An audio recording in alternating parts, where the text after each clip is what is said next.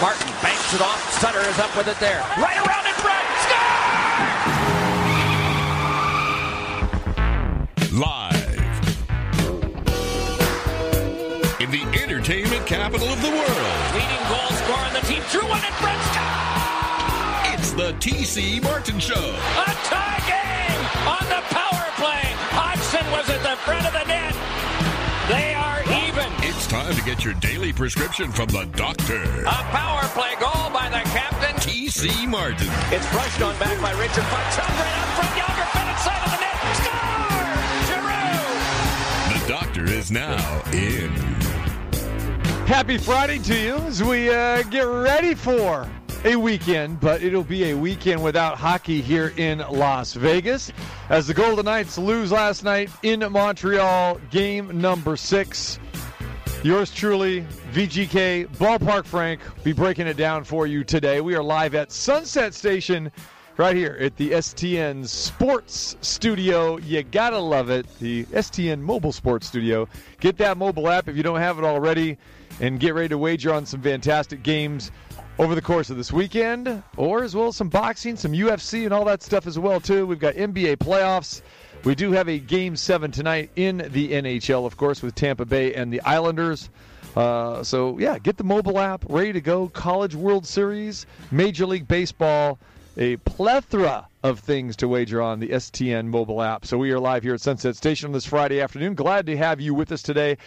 We want to talk Golden Knights, and uh, love to get your take as well too at some point during the show today as well uh, with your phone calls 221-7283. I'm very curious to see and hear from Golden Knights fans today on how they're feeling because Frank, this is one of these days that uh, it's a wrap-up show.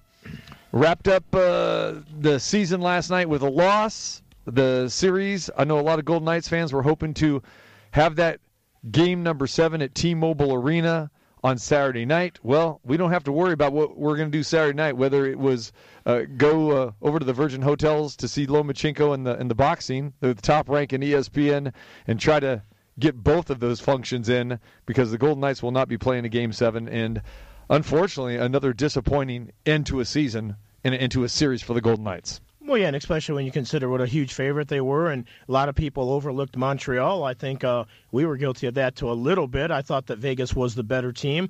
On paper, I still think they're the better team, but Montreal made some adjustments after game one. Their penalty kill was absolutely sensational. And uh, let's give it up to the Montreal Canadiens. I, I thought they outplayed them. I thought Carey Price was very good. I, I'm not putting this on the Vegas goaltending, whether it's Lehner or Fleury, but, um, you know, Sometimes teams find a groove, and Montreal is the consummate counterpuncher, and now they're going to the uh, Stanley Cup final, trying to win the first Canadian Stanley Cup since 1993. There have been five Canadian teams that made it to the final. All five of those teams ended up losing in the final, so we'll see what happens there. And there is a game seven tonight between the Islanders and the Tampa Bay Lightning. I believe Tampa Bay is about a minus 165 in that one. Uh, the status on Kucherov right now is up in the air. I guess it's a game time decision, so we'll see if he plays or not. But I never trust coaches, especially at this time of year, for what's going on there. But yeah, I, I thought it was interesting uh, listening to some of the post game show on the on the way home last night after going out and watching the game with some friends, and then looking at Twitter and you know the other social media platforms and that. And people are either very positive, saying uh, tough season, but we'll come back even stronger and better, to all the way to basically fire everybody. You know, uh, hey, you know, Pete DeBoer's got to go. We need new coaches. We need new players. They all let us down, and it's like, well, uh, pump your brakes because remember this: whenever you say fire everybody, who are you replacing them with? you know, I mean, it's great that you're mad at somebody and you're going to blame them for it. You fire Pete DeBoer. What coach out there that's available right now is better than Pete DeBoer? You're not going to get rid of Stone and Pacioretty and those guys, even though they they certainly did not uh, take care of things here in this series against Montreal. But you know, people overreact and social media. Everybody gets their uh, their little say on everything, and a lot of people just kind of show that they really have no idea what the hell they're talking about.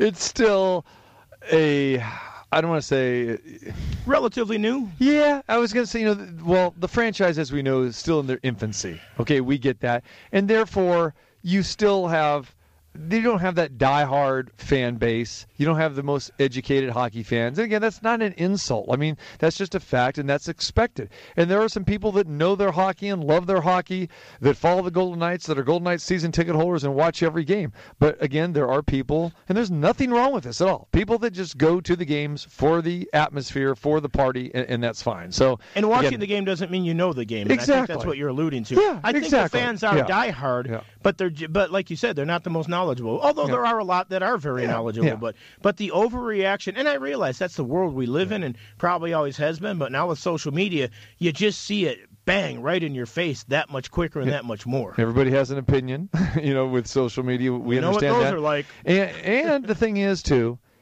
yes, we've talked about this so many times. You get spoiled.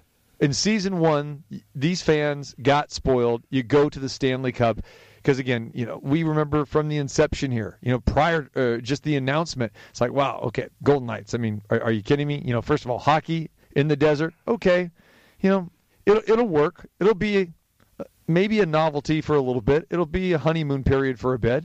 And then again, they Bill Foley and company went about things uh, the right way. Uh, they promoted it properly. Uh, they gave the fans great engagement opportunities to go to T-Mobile Arena, and then lo and behold, boom, they're good, and they start winning. And so a fan base does get spoiled with victory. And we're not talking about just having more wins and losses in that inaugural season. We're not talking about maybe you know getting to the playoffs and win, winning a series or two. They did three and almost won four going to the Stanley Cup Finals. So, and I think that's great. I think it's fantastic. It has really helped elevate the uh, popularity of not only the Golden Knights but the NHL in Las Vegas, but sports in general as well too. And and you can point to the Golden Knights having success.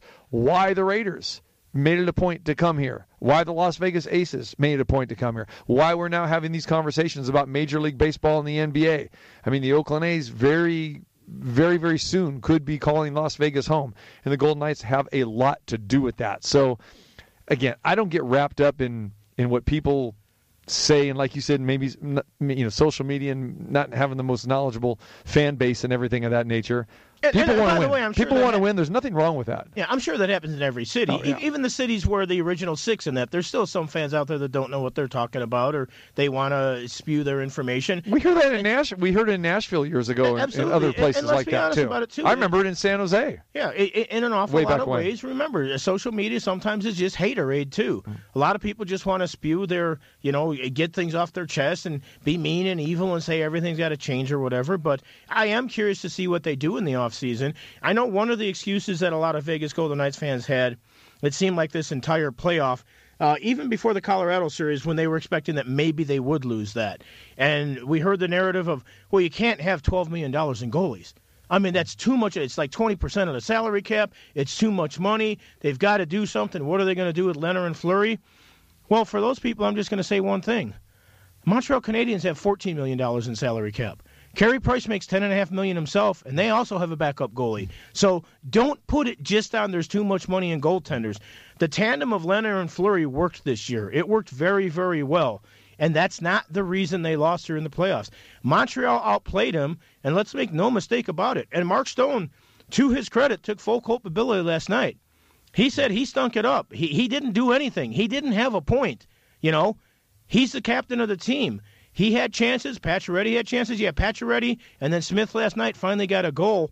They got nothing from their top two lines essentially. The defenseman did most of the scoring, and the power play you can't go over 15. It's it's just inexcusable. You can't do it. All right, let's uh, replay the game from last night. Let's uh, go to the goal scoring. We talked about it all series long. The team that gets out and scores first, advantage, especially if it's Montreal. And guess what happened last night? The Canadians, first period, score first. Weber got the first goal for Montreal. Uh, then Reilly Smith he comes back and, and answers the bell uh, for the Golden Knights, and then next thing you know, I mean, here we are in the first period, and and it's one-one. And, and and to the Golden Knights' credit, they they did bounce right back immediately, and they did score. I think it was only 48 seconds later that uh, Reilly Smith scored. So, but but again, it's still that mindset of chasing a game. Yeah, they came back quickly, but they were still chasing the game at that point. So, you know, uh, it's uh, It's very tough to do, especially against a team like Montreal. And that Weber goal, that, you know, the one guy on this team on the defense, well, maybe Pietrangelo, the way that he played in that series as well, because he was sensational in the playoffs. But you don't expect Alec Martinez to make that turnover and give it to Shea Weber, who hadn't scored a goal in this series, but he still has one of, if not the hardest shots in the NHL. Now, I get it. Martinez's stick broke. Those kind of things happen. But boy, I mean, I don't think Robin Lehner was ready at all for Shea Weber to have the puck from there because he knew that Martinez was the guy in the corner. Those are turnovers that can really hurt you. You know, we talked about the team that scores first, especially Montreal. That quick start again. Montreal 10 and 2 when they score the first goal in the playoffs. When they score two goals, 10 and 0 in the playoffs. So obviously that added up to another loss for the Golden Knights. And you know, when when we were in the first period there and we had this nip and tuck game, we said, okay, we know what's happening here. We're going to get another low scoring game. What is going to happen with that second period? And we've seen pivotal pivotal second periods during the course of this with both teams. Uh, you know, either one succumbing or one really you know taking the lead here. And then Caufield hit that goal for for Montreal in, in the second period. And then as we head uh, you know head to the third with the Golden Knights trailing two one again, I don't know about you, but it just had that feeling like okay, I don't believe. Or just don't have the feeling that they can get over the hump here again, and especially the way Montreal's playing, the way uh, they've had this confidence basically brewing, really for, after the first game on, and uh, like you said, you know Martinez, you know he he scored the goal, uh, to tie it up at, at, at two, which is fantastic. And it was like, okay, here we go. And it was early in the third, and too. It was so, early. so at that point, I thought, okay, they do have a shot now because they tied it up again. They've climbed the mountain twice. But like I said, sometimes it takes so much out of you to try to climb that mountain and get back into it. Martinez made amends basically for the turnover that he had before and they're right back in the game. But at that point, you're still wondering. It's like, okay, Robin Lehner's playing well, but Carey Price, and, and that goal, the Martinez goal, remember this too. The initial shot comes, Carey Price catches that puck 99 out of 100 times. It was a goal that Martinez was right there and he took advantage of it, but that's one that I know for a fact Carey Price would like back because they gave Vegas an opportunity, and Martinez, who's really a more intelligent player than I even realized. I always knew he was a good player, but he just doesn't make mistakes. And like I said, okay, he had the turnover, his stick broke on that play, but but he's a big part of this. But he was right on the doorstep. Carey Price made probably the only mistake he made all night, and Martinez capitalized on it to put him right back in the game. You can make the argument that uh, Carey Price could have pitched a shutout last night as well too, with those two goals that that, that he gave up. So then we go into overtime, and then uh, it didn't take long, like we've been accustomed to seeing. We just saw it the night before with the Islanders in Tampa Bay, with the Islanders sending this to a seventh game with a quick overtime uh, goal, and the same thing happened again last night. Except the difference was this ended the series, this ended the season for the Golden Knights, and the Montreal Canadiens get the job done, and they win three to two in overtime and eliminating the Golden Knights. So there are plenty of questions here. Uh, let's let's first start with you know the closeness of this series could have gone either way. Uh, three of the last four games go into OT. Golden Knights on the short end of two out of, uh, of three of those. Just kind of unfortunate. What was your feeling when we went to the OT?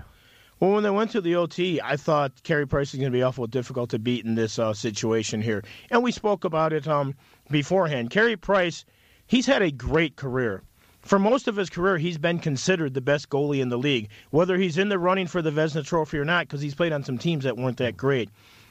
He's got to be looking at this is by far his best chance to win a Stanley Cup. And I don't know that they get back here again. And that's not a shot at the Montreal Canadiens. But when we go back and they don't have a Canadian division, the normal division they play in is much tougher than it was up in the Canadian division this year. So I think that he's fired up for that. The young players are coming to the forefront. The veterans have played well for Montreal. So I thought they were going to be tough to beat, but I thought, okay, this is one of those things, you know. And remember, too, in the overtime, you have the long change again, like you do the second period. And I mentioned to the people I was with, watch for some kind of a breakaway or odd man rush. Because usually in the overtimes, it's either a goal that bounces off people and it's kind of a greasy, kind of nasty, dirty goal, like Martinez scored against the Blackhawks years ago to send them to the Stanley Cup final, or it's an odd man rush type situation. Carey Price made some huge, huge saves, one on Pacioretty, and then he made the save that went off his shoulder. I think it was Martinez that actually took the shot, and then they got the odd man rush, and Lehkonen made no mistake on it whatsoever. I'll tell you what, I mean, Caufield, Nick Suzuki, like I mean, the youngsters on this team. I know there's some veteran leadership, but boy, they have some youngsters that are fun to watch, and they have speed, and they have no fear right now. It's almost like, and again, to use a, a Vegas type term, they're playing with house money. They have an opportunity, and they've seized it up to this point. Now, does that mean they're going to win the cup? I'm not going to go that far. Like I mentioned, since '93, five Canadian teams have made it to the final. None of them have won, but they're in a position right now that they probably didn't think they were going to be in, and I think part of it is because they look at all these odds.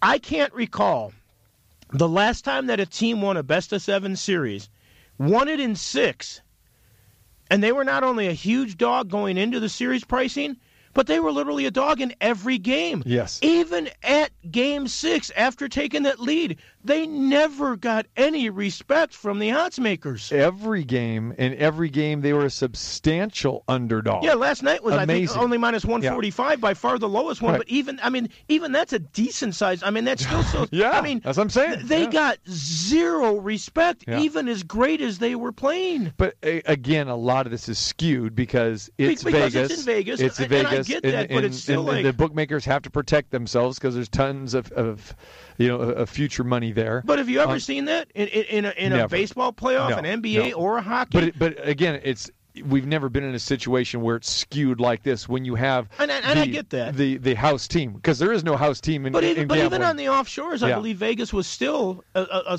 a slight favorite in all the Well, games. Well, no, no, the, the lines are always going to be the same, but again, they're going to be set here, and so they're going to skew that, and everyone's going to follow. And then, you know, people are going to go back and look like, okay, well, let's see, they had the most victories, you know, and we, and we know they tied with Colorado with points and victories, but they had the most victories and the most points of, of anybody. Okay, And, and, and kudos to Matt Holt on our show for coming out and saying, Yes. if you're going to make money on this series, even if you think Vegas is going to win, the only way to do it is to bet Montreal on all the games. Well- because you only have to win one or two. Right. Well, they won four of the six. not- so, so you're cashing a lot of tickets. Not only that, but uh, I, I don't know if he wants me to say this or not. Well, I mean, he'll, he'll probably say it when we see him on Monday. But our very good friend, Double B Brian Benowitz, bet Montreal after that conversation with Matt Holt after Game One, and Double B got plus 700 on the Montreal Canadiens. So yeah, he was a little bit bummed because we always hear him say "we we we" because he's a big Golden Knights fan, season ticket holder, and and that sort of thing. But yeah, after Game One, he said the value.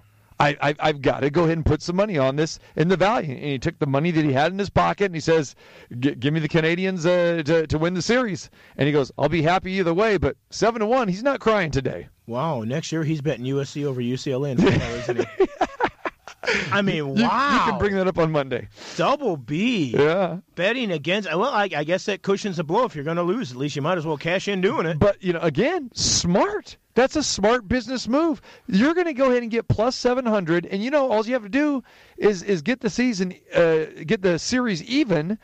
And they're on the road because when you, you know, split, then you regain, actually not regain, but you take home ice advantage because you got the majority games at, at, at your home spot. And, And- it, you- it just holds serve with that. And you know it's interesting too because you talk about that he made that bet after game one, the oh, the overreaction of the lines and people after a game one. Colorado, what they did to Vegas in game one, and all of a sudden they became a huge favorite. Mm. It was one game; it was an anomaly. We talked about That's that. when you jump on it. Season one, when Vegas played the Washington Capitals, Vegas wins the first game. All of a sudden, oh, people are planning the parade route and that kind of mm-hmm. stuff. In a seven-game series, it's about adjustments. Yeah, it's nice to win the first game, but the series is far from over. And we've seen that over and over and over again, but yet people still continue to do that. So I'm starting to think that the key to making money if you're betting on seven game series is wait to see who loses game one and then see what the odds go to. Well, this all goes back to like the in-game theory as well too. I mean, you can jump on these in-game lines like we've talked about so many times, and and if you get you know behind uh, you one nothing, and you still believe that your team has a shot to come back and win, then that's when you're going to get the ultimate value. And in, and instead of Lane, and I can guarantee you, there were probably a lot of Golden Knights betters and fans when they fell behind to Montreal one nothing in the game last night that they said, "Hey, now I can get plus money." Because they skew it that way, it's an algorithm, so it just automatically goes that way. But yeah, it's even more heavily skewed when the when the Golden Knights score first, or again they win that first game. The Golden Knights started the series as a minus 500 favorite. Went 450, went up to 500. We talked to Chuck Esposito, Nick Bogdanovich, and they're going, wow, here we go. And then, like you said, when we talked to Matt Holt on Monday, at that point in time, we're getting ready for game two. He goes, if you like the Golden Knights now, well, now you got to lay 1,100 minus 1100 to win a hundred dollars but if you like montreal and you believe that they can even up the series at t-mobile in game two and then now you know have some luck with this going back to montreal which they did yeah you cash in plus 700 after game one that's that's smart way even if you lost that bet It's, you- it's still the right bet. it's exactly exactly Yeah, you, you don't win every. Not every bet that you win was the wrong side, was the right side, and not every bet that you lose was the wrong side. I mean, that's just like in hockey. The, the, the team that outplays the other team doesn't always win the game. That's one of the frustrating things about it. And you know, it's interesting too because I know Chuck here down at Sunset Station, and uh, you know all the sportsbook directors all around town. They all say they're cheering for the Golden Knights, even if it takes a little hit to the sports books. You gotta wonder if in the back of their head a little bit they're going, you know, this was a really good series for us. Oh, there's no question. Oh yeah, it's it's great business. I mean, at the end of the day, or the end of the you know your weekend, or you know you're wrapping up a season, and you're looking at this. Look what we did, and that's what they do. I mean, they look at they look at all the the day's action, the night's action. Said, hey, and as we know in football, they'll look at the weekend, they'll look at the whole week, like, hey, you know, this was a profitable week for us, or it was a losing week for us. So to their bottom line, absolutely, and Yeah. this is a money making business. And of course, let's be honest, and th- they'll admit it too th- it's a PR move as well too. You Oh, want to say the right thing. You want to. It's just like you know when you invite people to the book. It's like, hey, come, oh, you, congratulations, hey, hope you win, and this and that. Bottom line, but it still is a battle, book versus player. Oh, and, absolutely. And, and and so of course, you know they, you know, you've never seen. I've never really seen a mad bookmaker. You just you usually don't see that. And even if you want to go old school and go bookies and and you know places that, that don't have legalized sports betting, you never see angry ang- angry bookies because they know they they got to be nice and they're going to get your money back eventually. It's just like uh, the house always wins. Just like whether it's blackjack, it's roulette or slots or whatever. Hey, we'll pay you out a royal flush and we'll pay you out all this stuff. Good, you know, here we go. Here's a comp for dinner. Here's a hotel room because the longer you stay, well, we know we'll get it back eventually. Yeah, And that's the same theory here. And- And again, you're right. I mean, it, it is smart business wise and everything, and, and and they might even be in a way Golden Knights fans. But from a business standpoint, you know, I mean, it's it, it it- it's definitely the way to go, and you know, it's.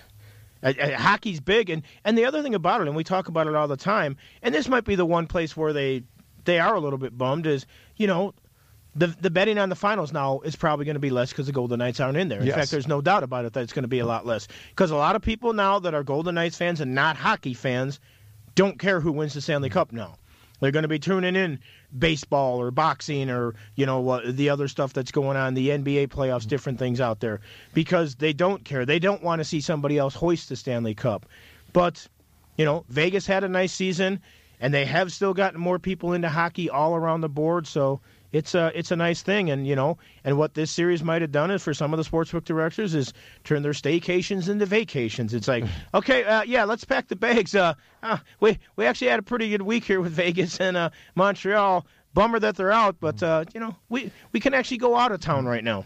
You know what this will probably do though too, and of course the handle will not be near as you know if the Golden Knights were playing like you said. But what it does do, it kind of gets you familiar with a team or teams. So if you are, say, you are a novice hockey fan, but then you like to bet, or you're a better and you just love to have the action, and maybe you're not much of a hockey fan, but you've been betting all these games, and you got a chance now to know Montreal, and you're going to think, wow okay, now I know this team. Now I know Carey Price. I can see what he's all about. You know, I, I see the style they play. They play a lot of low scoring, you know, physical type of games. You know what? I'm going to carry this over, and I am going to bet. You know, I'm going to look where the value is, and especially if they're going against a team like maybe Tampa Bay, who likes to get up and down the ice. Hey, there's some value there. I'm going to maybe I'll bet some unders. And they're going to be a dog my- to Tampa. I'm Right. curious to see what the line would be against the Islanders Yeah, because I think that's going to be a lot closer. right, If that's the two that face off there, right. But yeah, Islanders will still have home ice, so they'll Yeah. be a favorite. right? So yeah, I, I think that you know from a betting perspective, I think th- it'll it'll still do well just because, and I think you will get that kind of that carryover a little bit. And the same thing with you know people are watching the Golden Knights. Okay, okay, we're really into this hockey thing. Hey. You know, and we know that a lot of people are, are have been watching the Islanders in Tampa Bay as well too, And Tampa Bay has become kind of that little sexy, you know, kind of public team as well too because they're defending champs. They've been good for you know last few years and everything. So yeah, maybe maybe it'll be okay. And again, how many people are really going to you know watch this with intent maybe not as in, intently if the golden knights were playing but i think there's that curious factor in the back you know once game one starts on monday it's like okay let, let, let me dive into this. And then if it is entertaining and we have some close games and some good games we don't have any eight nothing blowout games like we saw in game five in that tampa uh, islander series that uh, you know maybe uh, you know people are going to watch this. Maybe the television ratings will not be that bad and we'll see how it goes. And, and speaking of television ratings, this is the last year for NBC, as we know, which I'm very sad about that because you know how I, I, really love NBC's coverage. I think they do it better than anybody. Of course, I still miss Doc Emrick not doing the play-by-play because he retired earlier this year. Right, just but, a class guy all the way yeah, around. Yeah, and people will eventually get used to ESPN and ABC because they will, you know, fit their broadcasts with professional people that, that know hockey, but NBC and hockey seem to go hand in hand, especially with NBC really not having much of the sports landscape except the Olympics. Right.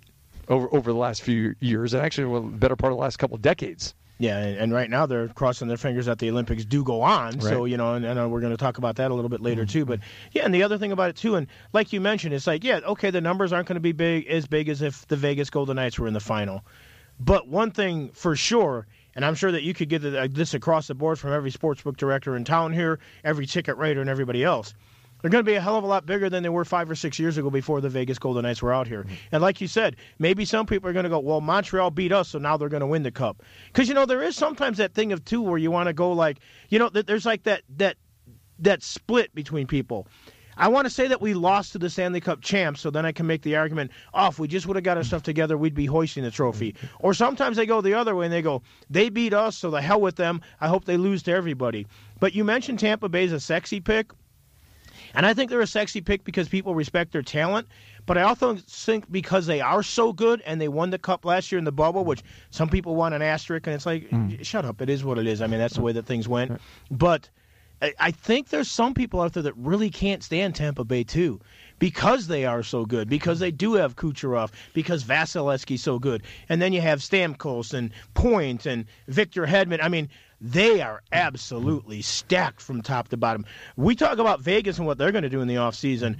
I'm really curious to see what Tampa Bay does in the offseason. They're $17.3 million over the salary cap. Does Tom Brady have anything to do with uh, people maybe not liking Tampa Bay? I, I well, uh, for, for the crossover, you for know, the city all the way around, but for just pure hockey fans, I think it's just. I, I think a lot of hockey fans really enjoyed when Tampa Bay was the huge favorite to win, and they got swept by Columbus in the first round. Instead of letting that destroy them. They've gotten even better. All right, we'll talk a little bit more about this and the Golden Knights season coming to an end last night with a 3 2 loss in overtime to the Montreal Canadiens. The Canadiens advance to the Stanley Cup final. Who will they face? The Islanders or Tampa Bay? They will face each other in a game seven tonight. So we will talk a little bit more about the future of the Golden Knights. Wrap up this season next hour as well too. So hang tight with us. Dr. Christina Madison is going to join us next hour as well too. We'll talk to her uh, about some COVID stuff as well too, and uh, I, I really want to talk to her about the fan situation as well, not just here in Vegas, but what we've seen. And you know, I have talked about and, and even complained about the not the number of fans there in the arena at the Bell Center in Montreal as well too. So only 3,500 again last night, but, but we have 15,000 outside. Yeah and, yeah and, they were all completely yeah. next to each other. I know. So it was sardines in a can. So I want to I want to talk to Christina about that. So uh, yes, our uh, public health uh, expert. We will talk with her, and also coming up next, we talk NBA playoffs because tonight is another huge game. It's game two between the Bucks and the Atlanta Hawks. We'll dive into that, and we'll talk about what our eyes saw last night with the Clippers doing it again, winning game three. That's what they do. They fall behind these series, 2 nothing. They win game three, and they get the victory against the Phoenix Suns last night. So it looks like we're going to have two competitive series here in the NBA semifinals, actually the Eastern and Western Conference Finals. The big seven footer, Big Bill Cartwright, he's got some thoughts. We'll hit that next. We are live the from Matrix Sunset Station. This is Bill Cartwright of the University of San Francisco Dons. You're listening to the TC Martin Show. He does not know Westerns, but he does know his sports. I will be there to get him right as much as possible.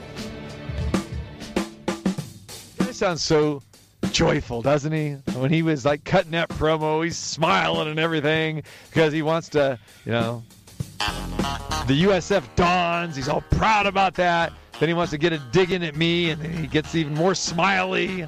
I don't know. What am I gonna do with this guy? Well, I know he was big time smiley when he saw Numchuck with the Dons, uh, you know, with the Dons jersey when we were at the Cosmopolitan a while back. So. Oh, I'm wondering how he's feeling right about now because, you know, we, us basketball guys, us junkies, you know, we're not real happy with the product that we're seeing on the floor right now. And I'm just real curious with the former five time NBA champ is thinking about these playoffs, where we're at right now, the style of basketball. Oh, there goes another three. Oh, yeah. Oh, the Bucks just shot another three. Yeah, see, it doesn't stop. There, there's the shimmy before the three. Yes. They're celebrating it going in the bucket before they've even let it go. Big Bill Cartwright, what's going on, my man? It's a great day, and actually, I needed you out here today. Uh, I just got off the driving range with my buddy, your friend, Don Levine. Oh, beautiful. Uh, he's, he's trying to get me right. Uh, so it's uh, it was it was a great day, and I actually hit a few balls, uh, got it straight. So I'm, I'm I'm feeling pretty good about myself. Yeah, see, Donnie Levine, uh, great guy. Uh, now, right, his son Spencer, right, on the tour, right, on the PGA tour, and uh, he's he's he's an iconic golf. Uh, legend and teacher of the game there in, in Sacramento. So, yeah, I'm glad that uh, Donnie can straighten you out a little bit. That's good. I didn't, I didn't say he straightened me out. I said that he's he's making me better. I don't know if anybody can can heal me uh, uh, all the way, but uh, he is a he is a great coach. So he's uh, he's, he's getting he's getting me there. Getting me there. It's gonna take uh, it's gonna take a while. Maybe Donnie needs to turn you on to a chiropractor or uh, you know somebody else, uh, you know, to, to straighten you out that way. How's that? Yeah, you know, uh, I would love to have a chiropractor. Um, Masseuse. I would love How about a full time masseuse? You'd like that, wouldn't you? I, I I would need that masseuse pretty much every day for my for my old body. A lot of a lot of collisions, but uh, you know, for for a guy that you know ran in a feels like a car every day, I, I'm I'm doing all right. You know, Numchuck actually has a place for you. If you're interested in masseuse, you just gotta let him know what what what's, what size you're looking for. Are you looking for petite? You know, a five three, five eight, you know, six six footer? Just let Numchuck know. Handle that for you. Just go to legitimate places like you do already. Bill, you know how to run your life properly. Do not listen to Numchuck on this one. Yeah, well, you know, those places. That's not the masseuse that I'm looking for. Oh, So as you know, there there are, so- there are, there are non uh, non masseuse places or non legitimate No, masseuse places. I'm- Hey, I'm- believe it or not, not every therapist in Vegas actually has a license. Really, I did not know that. Okay, well, stand corrected Well, here. it's, it is it is interesting that you know that, but uh, um, very interesting. But uh, I I would take a uh, massage every day. Yes. I, I, I need one. Yes, the massage, uh, the pedicure. Uh, you got you got to love it there. Yeah, we, we, we love putting our, our, our feet in water, don't we? There you go. Okay, my friend, let's talk a little NBA. Last night, the Clippers they got it done, 106-92 over the Suns. Phoenix now leads the series two games to one. And the, the Clippers snapped a nine game winning streak for the Phoenix Suns here in this postseason. Paul George, 27 points. Reggie Jackson, no, not that Reggie Jackson, had 23. So he contributed. Uh, Bill, what what do you make of uh, this game last night? Well, I'm a little uh, baffled, and you, and you can ask me this too, because there's so many guys that have been affected by all these injuries that have happened, and it's really remarkable. Know, and it all started with you know the Lakers with, with LeBron and Anthony, and those guys played barely half the season, and and really limped home, and and now uh, you know Kevin Durant hurt. Uh, um, James Harden hurt, Irving hurt, uh, you know, Kawhi hurt. All these guys hurt, and most of them played barely half the season. And it's really confusing. And if you can remember, uh, you know, right before we ended up being the, the Pistons, you remember seeing Isiah Thomas dragging his leg up and down the floor trying to win a championship. What is what is going on with all these injuries, especially with the fact now what do you think? Do you see all these injuries with these guys playing half the games? It is. It, I, I guess it's a testament or lack thereof of maybe their off-season preparation. I know we talk a lot about that with Ben Simmons, Joel Embiid, you know, the reason for their injuries. And we hear that those guys are not workout machines, not taking care of their body. Uh, on the contrary, though, I'll say this I am shocked. I am surprised that Paul George has stayed healthy. And our good friend Dr. Yu did the surgery on him here in, in Las Vegas when he got, you know, uh, injured with that leg injury, that horrible leg injury years and years ago here. And now he is being asked basically to carry this team on his shoulders, utilizing his legs, playing more minutes than he's ever ever played, and this guy hasn't got hurt yet. And I'm just waiting for him to break down, like we've seen with Chris Paul as well. Now we know that Chris Paul missed time basically because of COVID here, and that caught everyone by surprise. But every playoff season for at least the last what you know three or four, Chris Paul's been injured. So yeah, you you bring up a good point. But are you a little bit surprised that, that Georgia stayed healthy? No, I'm surprised that all these teams, all these stars, with with playing 50 games at best, that they're injured at all. There's there's there's, there's got to be a reason for that, and it's and somebody's got to be held accountable. Now, what is it? Is it is it conditioning and training? Is it uh, uh, toughness of the uh, players themselves. Uh, what is it? But something's going on to where you can have your players that you've been prepping for the season. It's not like you loaded them up with minutes, and they're hurt during the playoffs, and it just just like everything else right now, it doesn't make any sense that these guys should be hurt at all. You know, Bill, I know there's an. At least out there minute. I, I know there's an old adage in sports that you have to know the difference between pain and injury. Do you think some of these guys today that they maybe don't know that? I mean, you're talking about guys, and, and, and I'm not saying Chris Paul isn't injured and that he hasn't been hurt and that kind of stuff, but I think I harken back to the days with guys in your era and that, like a guy like Allen Iverson who was hitting the ground every time he drove to the bucket. And I mean, that guy took an absolute pounding, and he was out there every single game doing everything he could to try to win. And you mentioned guys like Isiah Thomas and you know guys back then. It just seemed like unless you you had to drag them off the court, no matter how bad they were banged up. And now it seems like guys are willing to sit out with. Uh, you know stuff that they probably would have played through back in the in the olden days, and maybe that was dumb on their part, but it sure made their reputation of being tough guys a little bit more. Well, it just seems odd to me. Now, now doesn't this make sense? You're, you're, you're playing fewer games. Fewer, like by half.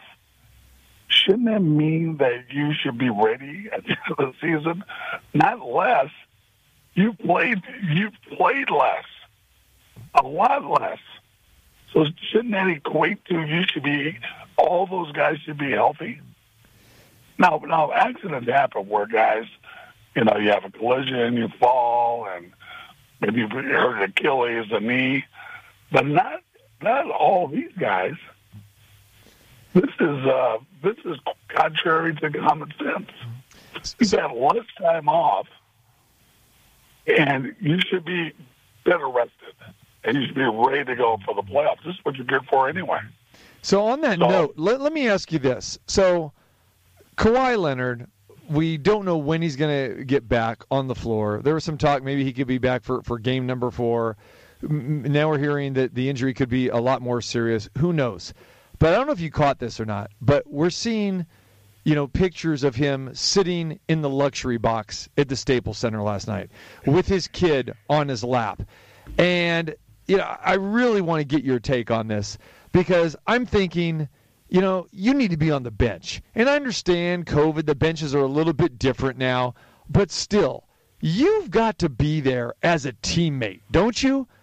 I think 100% he needs to be there as a teammate so he can help these guys. He can notice some guys. But just being disconnected away from the team, this guy isn't. He's not on the shelf for, for the rest of the season here, the rest of this series. And they're talking about this guy coming back as a teammate.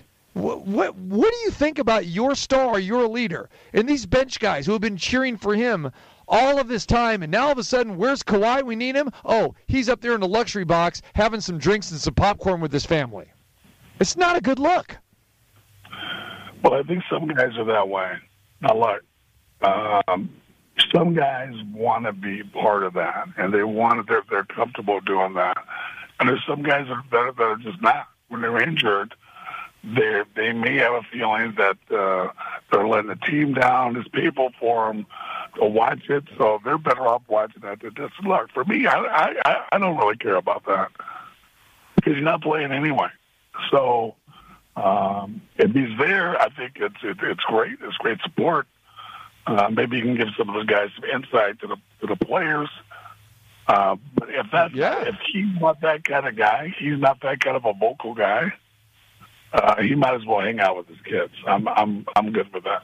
Okay, but are you? uh, How about in your day? In you're in a playoff series, a meaningful playoff series. Uh, was did was there anybody like that that you had an injury and the guy was either uh, on the bench or he was away? And what were, what were, the thoughts? What were Phil Jackson's thoughts on that? What would be your thoughts as a head coach here? And again, it's your star player as well too. Uh, I, I, think that's fine, I, and I think it's for those reasons exactly that some guys are they they want to be down there. They they want to be giving advice to their teammates. They want to play that role, and there's some guys that just they're just not very good at it. But don't you agree that makes that guy look selfish? I mean, you just said it yourself. Hey, guys that want to be there, and the guys appreciate that, especially a guy like this. I mean, you're trailing the series. You may be able to to point something out and and and help out. I'm just saying, you know, that's you know, I know you're okay with that. I get that part. It's like okay, it, it doesn't matter. But if you're in the middle of it, and you know, I don't know how Ty Lue feels about it or any of those Clipper players feel about it. But to me, and I, and I know a lot of people are talking about this today too. It just makes the guy look selfish. It's not a good look, and I think you would agree with that. It's not a good look. Well, look, I don't care what it looks like. This is my thing: is that if I know you, if I know you, TC, if I if I know the guys, Right. if I know who they are, and I know that they care. Uh, it's like that's just like being a teammate. You know, I, I know him. I know he cares, but he this that's not his role. So that's why it's okay for the man. You know, well maybe outwardly it looks bad. Uh, that's fine because because it, you know he's my teammate. He's, he's injured. He doesn't want to be. Uh, it, it's painful for him to watch. Uh, he's at the game, but he's not. Uh, he's not on the court. Eh, I'm good with it. That's that's my teammate. That's part. That's part of my family. So that's why I'm I'm kind of okay with it because I I understand.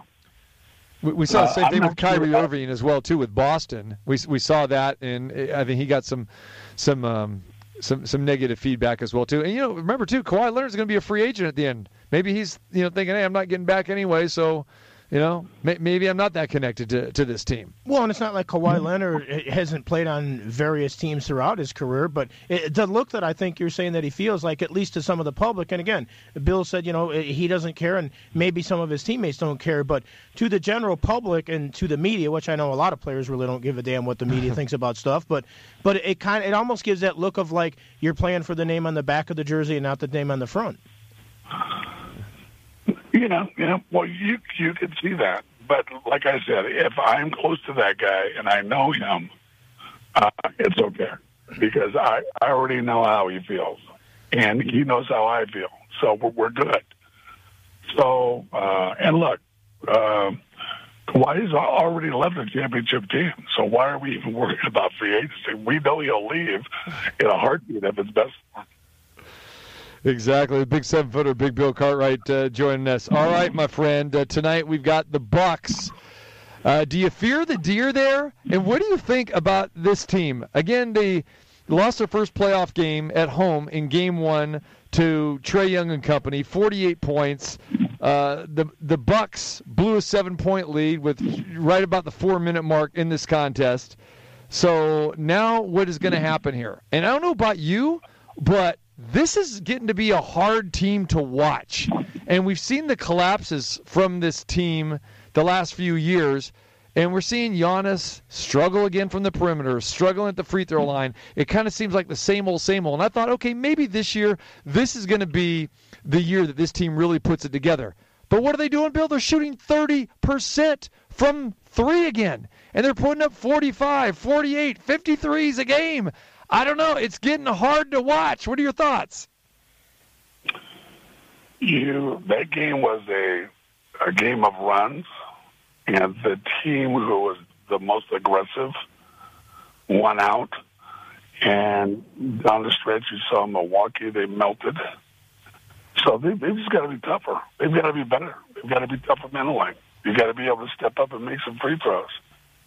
Um, and also, you've got to be able to, to change, uh, and I'm laughing, your screen roll coverage, which is preposterous right now. Maybe maybe move up, play them at the level. Don't don't let them get in the lane. Let somebody else beat you besides their best scorer. I mean, just all that common sense stuff that we talked about all year has to happen. But you know, Milwaukee has to win this game tonight, or or this series is over. So uh, they've they've got to come with everything they have and get the ball in the basket.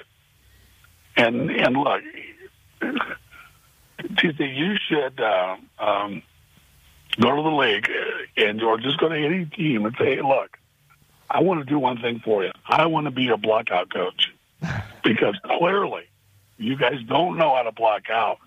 It could be one on three, and that that one guy is going to get the rebound because you guys can't, get can't block out, and that's the whole freaking league. So there, there, there you go. There's your job right there. You I, are I love that. blackout coach. Are you kidding me? I love that. I- I'll do my shell drill. We'll do the three on three rebounding drill, box out, screen out all day long, my friend. I'm down for that. Let's go. And that's going to be a pain position for me. That was routine in my practices every day, man. As you well know, you, you've got to do the block out. You're right. I'm tired of standing around. I'm tired of the offensive boards. If I see Clint Capela getting another 8, 10 offensive boards, I'm going to go sick tonight. Come on, let's go Bucks. Let's get it together. I mean, from Milwaukee to Green Bay to to my ladies in Superior there. I mean, let's go. Bring it home. Let's go. Fear the deer. Fear, fear the deer. Better you better bring something now because this is it. Well, it, it, I know they want to fear the deer, but it may may or may not be the year of the deer. We'll find that out soon enough. But It hasn't been either. But it's about time. And Bill, Bill, you mentioned something about free throws on that too, and I just uh, saw today that Atlanta is complaining about Milwaukee taking more than ten seconds on the free throw line. Is is this a legitimate concern, or is it another thing that they're trying to put in Milwaukee's head and uh, and get a little bit of gamesmanship with the officials there to make them think about something even more when they are at the line? They're already struggling, and now they might have something else to worry about if they get a violation or so. Yeah, that's nothing to worry about. Look, um, whether he shoots it at ten or later, he's still missing them. So what? What is he? What is uh, Atlanta bitching about? the results are that they're not shooting free throws very well. Just go. Just be the aggressor. Be the aggressor. It's always funny that you know you see guys shoot free throws. To me, there there are good and bad free throw misses. A bad free, a good free throw miss is is long. You shoot it long, you shoot it strong. If I'm shooting a free throw and it doesn't get to the rim, it's short. It's a bad free throw. It's got no chance. It's like a putt. It's just short. You got no chance of getting there. So, um, I don't know. I, I I can't call it.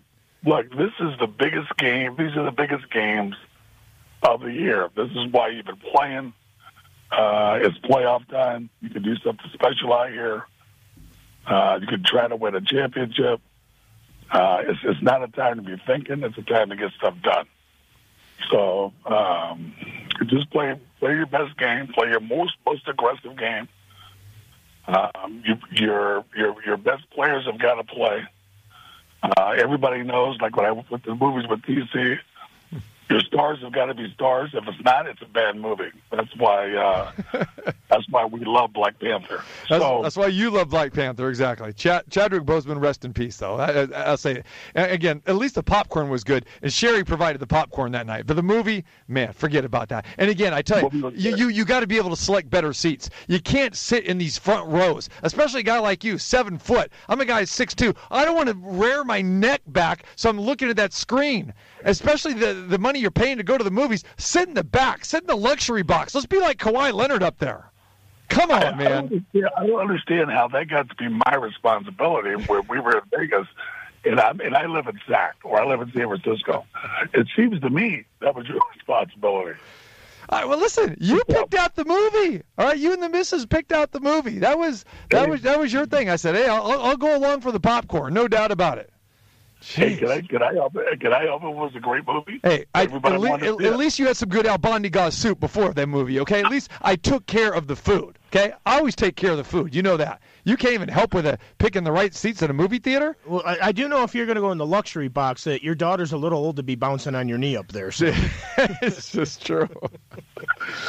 uh, all right, man. Who wins tonight? Bucks or, or Hawks? Is Trae Young going to get contained by Jrue Holiday? Real quick, give me the winner tonight. I, I will be. Uh, I'm going to take Milwaukee. I'm going to be very surprised if they don't win. Uh, this is it. This is it. You, you better win this game, or uh, or you're pretty much done. So, uh, yeah, I got Milwaukee. And you uh, you still going with your Phoenix Suns uh, over, over the Clippers, or the Clippers that just has they found new life here? No, and and you know the reason why I like Phoenix because they've they've done it the right way all year. They've stayed together. Uh, they've stayed healthy for the most part. They've done it. I, you know, you know that I like things that are done the right way. So uh, you, you got to kind of root for them. Just like I, I kind of want to root for Milwaukee. I kind of think they've done things the right way all year. Right. Agree. So, so those two teams, I'm not pulling for them. Uh, let's hope. Uh, let's hope they pull through. Now, who do you got? I'm with the Bucks, and I'm with you with Phoenix as well. Again, I did like the Clippers last night. I figured they would win last night just because they've been dominant in these Game Three situations, and you know Booker with the face mask. But I think you know, okay, Phoenix is going to win that series. There's no doubt in my mind about that, especially without Kawhi Leonard. But yeah, the the Bucks are I, I, I think the Bucks get it done tonight. If they don't, forget about it. But they just they're frustrating me the way they're playing again. And I know that you and I talk about this a lot, the style of basketball and everything. They just don't play with enough urgency, and that is what has hurt them in the past. And if I see that again tonight, uh, it, it's going to make me sick. But I, I fully expect one of these 122 to 98 games by the Bucks because we've seen that. If they're hitting their threes, they could blow them out. So I kind of expect that tonight. Overall in the series, let's give Atlanta a little bit of credit here. I don't know how they're getting it done with just Trae Young, but uh, you know, yeah, I, I would like to see the Bucks. So I'm with you on that. All right. Plus, we know the Milwaukee and Phoenix both got some pretty good restaurants as well too. We know that, right? That's the most important thing. Food is the most important thing here. Yeah, it, it does. It does appear that way. Yes, it does. All right, my man. We appreciate you checking in uh, with us today. Uh, we'll talk to you over the weekend. Have a good one, and uh, we'll continue watching this NBA stuff. All right. So so keep your eyes open. Try not uh, throw too much stuff at the television. Let's hope not. Who knows? Somebody making a post up tonight. I'm excited. yeah, block out. That'd be nice. All right, brother. Take care. He is the five-time NBA champion, the Chicago Bulls. Big Bill Cartwright. Three as a player, two as a coach. You gotta love that. So when it comes to the food, are you a big fan of venison? Uh, not really. I've tried it, but just again, you know, coming from here, then going back there, I learned to like it a little bit, but it, it wasn't part of my my DNA, so to speak. You know. Do they serve it at Froggy's? Uh, on occasion, I believe. Okay. Froggy's, when, Froggy's when in season. Yeah. You're in deer hunting season. All right, we're coming back next hour. Talk a little bit more NBA, Vegas Golden Knights, Major League Baseball, and more. TC Martin, Ballpark Frank, with you live from Sunset Station here at the STN mobile app studios on a fabulous Friday. Outlet pass to Plum. Here come the aces on the run. The Energizer looks for Ty Young. Sprints to the hoop. Off the glass and good. Good. Good. good. Live in the entertainment capital of the world. Oh, mercy! It's the TC Martin Show. Show. show. And here we go. Get ready for the fourth quarter of game number four. It's time to get your daily prescription from the doctor. Hammy's gonna let one fly. Just a three. Just a three. The energizer with a three from half court. Goodness! Are you kidding me? TC Martin. There was six seconds to go, and de-energizer hit a wild, crazy, improbable three to give the Aces the lead. The doctor is now in. In. In. Glad to have you with us on this fabulous Friday. Our number deuce right here, Sunset Station on a Friday afternoon. STN Mobile Sports Studios. Get the mobile app. Get ready for some action tonight. Early game start at 4 o'clock. We've got NHL Stanley Cup semifinals tonight. A game seven between the Islanders and the Lightning. Game number seven. It's around uh, what five o'clock, right? And also the Las Vegas Aces in action tonight against the Minnesota Lynx. The Aces are on the road. Aces a seven-point favorite on the road, so we've got to watch them tonight. And don't forget the Aces back in action at the house coming up Sunday afternoon, one o'clock nationally televised game on ABC, and it is the rematch of the WNBA Finals last year. The Aces taking on the Seattle Storm. We look forward to that. So if you're watching the game in person, come on out to the Mandalay Bay Michelob Ultra Arena. Again, still those protocols of season ticket holders. Not sure if the you know when they're going to open up uh, to the general public, but you can always listen to the game Maybe- on the radio as well too. I mean, know? this is the last Friday of June, so July. Yeah. I mean, you know how you kind of lose track of time a little bit. You realize that next weekend is Fourth of July weekend. I know that quick, right? I know that's It's true. crazy. It is. That we get like a four day holiday weekend or anything like that? Three day, four day. can make something it like that way. Yeah, whatever it is. What day? What day is the fourth? The fourth is actually Sunday. It's a Sunday. Well, then Yeah. we we're messed over, man. We don't we don't get that extra day. Well, I mean, I'll, I'll have off. I will not be here next Friday. this is true. I'm getting a little uh, medical procedure. Little done, so, procedure. yeah. All right. So I'm gonna th- chop my head off. our- so our thoughts are- leave my pain. thoughts are with you. The guillotine has always been good to you, so it I'm hasn't sure been good enough you'll, yet. You'll bounce back. I just hope the blade is sharp. Yeah. so Aces in Seattle Storm on Sunday. Aces in action tonight on the road. So uh, we look forward to that. Now, are you also looking forward to at the Michelob Ultra Arena checking out the new lacrosse team that will be playing there as well? That is true. That is coming Wayne up. Gretzky, Yeah. Steve Nash, and I believe it's Dustin Johnson amongst the owners of that. Can you believe that? Yeah. So we talk about all these sports coming to Vegas, and now we've got lacrosse. I know, and uh, lacrosse gaining popularity on the West Coast here as well too. So Yeah, It's, it's, I guess it's been popular out east for a while, so Mm-hmm. yeah. it, it still kind of cracks me up when I hear everybody say, "Well, Jim Brown was the greatest lacrosse player of all time." What are you basing this on? How many people that say that ever saw Jim Brown play and even watch lacrosse today? hey, Just because he was in his era doesn't mean that he. I mean, and he might have been. I don't have a reference point.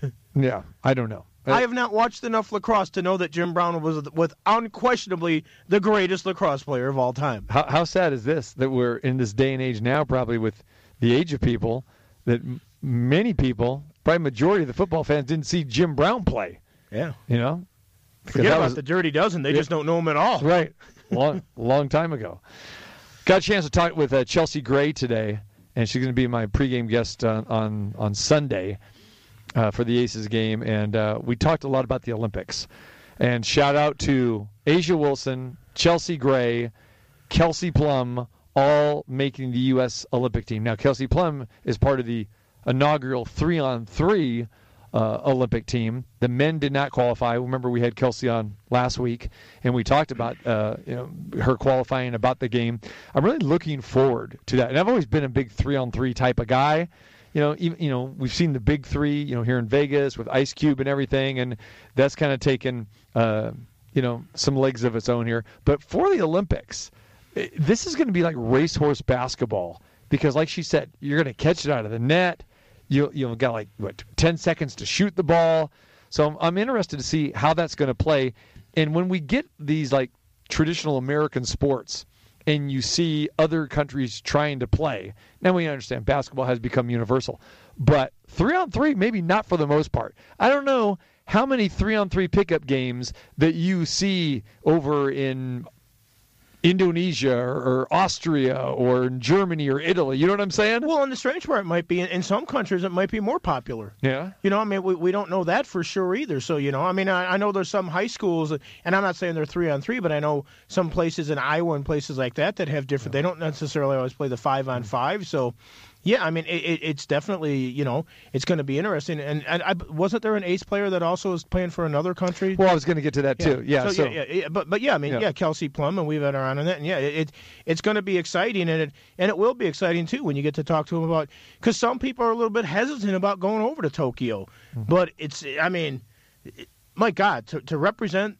the the red, white, and blue in Mm-hmm. an Olympics, I mean. That you can't even put that on a bucket list. That's just Mm-hmm. you're either good enough and you can make a team or you're not. So, talking to Chelsea today, we talked a lot about the Olympics, and it is so refreshing to hear an athlete, and there are many athletes I feel this way too, that are so proud, like you said, to represent the the United States of America and wear that red, white, and blue. And she brought up a point to me today, and she said, you know, I'm the first person, you know, female basketball player from Duke to represent, you know, Team USA, and, and and that and that's pretty cool. So you know, you're thinking about your college, you're thinking about you know your pro team that you represent and everything here with Las Vegas Aces, but it, it means a lot to a lot of these um, athletes to to represent their country. And as we know, we've seen it on the men's side with basketball, and we've seen it in other sports as well too, where some people say, "eh, thanks, but no thanks." And I never really understood that why you would decline that invitation. And we always use the term, we hear the term rest. Well, yeah, I'm, I'm an NBA player. I'd rather go to Hawaii, I'd rather, chill out, be on vacation. But you, you get that opportunity. And when you look back at life, because I've talked to some people who have declined invitations, and then later in life they come back and say, you know, I probably should have said yes to that and experienced that and stand on the podium and just bonding, you know, with the teammates. And what we talked about today too was that you know she's on a very good team here with the Aces. So Chelsea Gray, A'ja Wilson, representing Team USA, two Las Vegas Aces are, are going to be on Team USA to compete here in four weeks in the Tokyo Games, and just playing with Sue Bird, Diana Taurasi, and you know uh, Breanna Stewart and people like that. It's like, wow. I mean, you know, when we have our practices, it's like, I'm, I'm, I'm, I'm. Are you kidding me? You know, and so then when you have all of that togetherness and that bonding, you're wearing the red, white, and blue. I mean, you do get motivated just to pound everybody else. Well, yeah, absolutely, and and they're also going to go in there with big expectations. I mean, they've mm. I'm I'm assuming that they're the favorite to win. Oh, yes. with all the talent they have in this country and as big as it is, and it's interesting too because when you talk about the three on three, it kind of reminds me of how volleyball kind of exploded. You know, when volleyball used to be the Olympic sport and it was just the team stuff, and then the beach volleyball came in different things. So you know, and that's kind of what they're doing with basketball. And I, I it, it would be interesting, and I, I know you said you talked to her. You know, it's like what made Kelsey say. I'm going to try the three on three, not the five on five, or is it a different thing? Does she specialize in it? Was it maybe, you know, she fe- felt that maybe there wasn't a place on one team and there was a better opportunity on the other one or whatever? So, you know, and, and that's going to be interesting too, because, you know, how do you pick, you know, some people, the three on three might be perfect for somebody's game, but it wouldn't be as good for somebody else, whereas five on five, well, that's what they play their whole life. Right. Again, you know, A'ja Wilson, Chelsea Gray, they are they are on the the the regular team, I guess we'll call it, you know, the five on five, you know, the, The regular traditional team. the traditional team, yeah. And Kelsey Plum is is part of the three on three. So the answer to your question is, so all of these players got invited, and I believe there was like 21 players that got invited to the training camps, and then they played these exhibition games, and Kelsey Plum got a chance to play. Uh, at that point in time, it was a decision by USA Basketball and Dawn Staley and saying, you know, Kelsey, we don't know if we're going to have a spot for you of the 12 rostered players to to be on the uh, uh, you know our, our five on five team. However, we really think you would excel on three on three. So they at that point in time had basically five or six that they said you play with us, but you also concentrate on the three on three. So that's why she was basically in two qualifying tournaments, and then they whittled it down to, to, to four players, and then yeah, she made the three on three team. But that was a decision basically by USA Basketball to say, hey, we think you're better suited for uh, for that. And if you're Kelsey Plum, like she said, it's like, hey, I I'm just thrilled that I'm going to be able to represent Team USA, and I can you know walk in the opening ceremonies and the closing ceremonies. And again, I'm on I'm part of USA basketball. I'm just going to win a gold in the three on three uh, in comparison to the five on five. And the three on three, I'm assuming that's a half court game. Yeah. Yep, yep, yeah. So kind of like when you play when you're kids and that sort 100%, of stuff. yeah, But, you know, yeah, but, yeah. but again, being a new Olympic sport, I, I hadn't Right. read up on all the rules on that. But Yeah. and and you know they say sometimes assuming can be dangerous or whatever. but um, but it, but it definitely seemed like, and especially when you said a 10 second clock. So Yeah, yeah. It's, I think she uh, explained it that day we had her on. It's just like, yeah, it's, it's going to be a little bit different, but it, it's fast paced. You got to be in shape, so that's good. Uh, two other aces made their respective Olympic teams: Liz Cambage with Australia and Jisoo Park for South Korea. now is Liz going?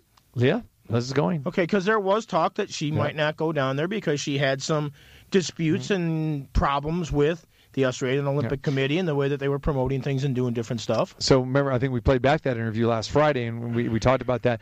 And you know, for her, she is the, the prototypical person that just loves playing in the Olympic Games.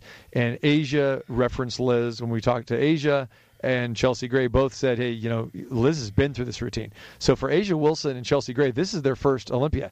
I mean, this is going to be the third of the fourth for Liz Cambage because to her, that is the most important thing to her.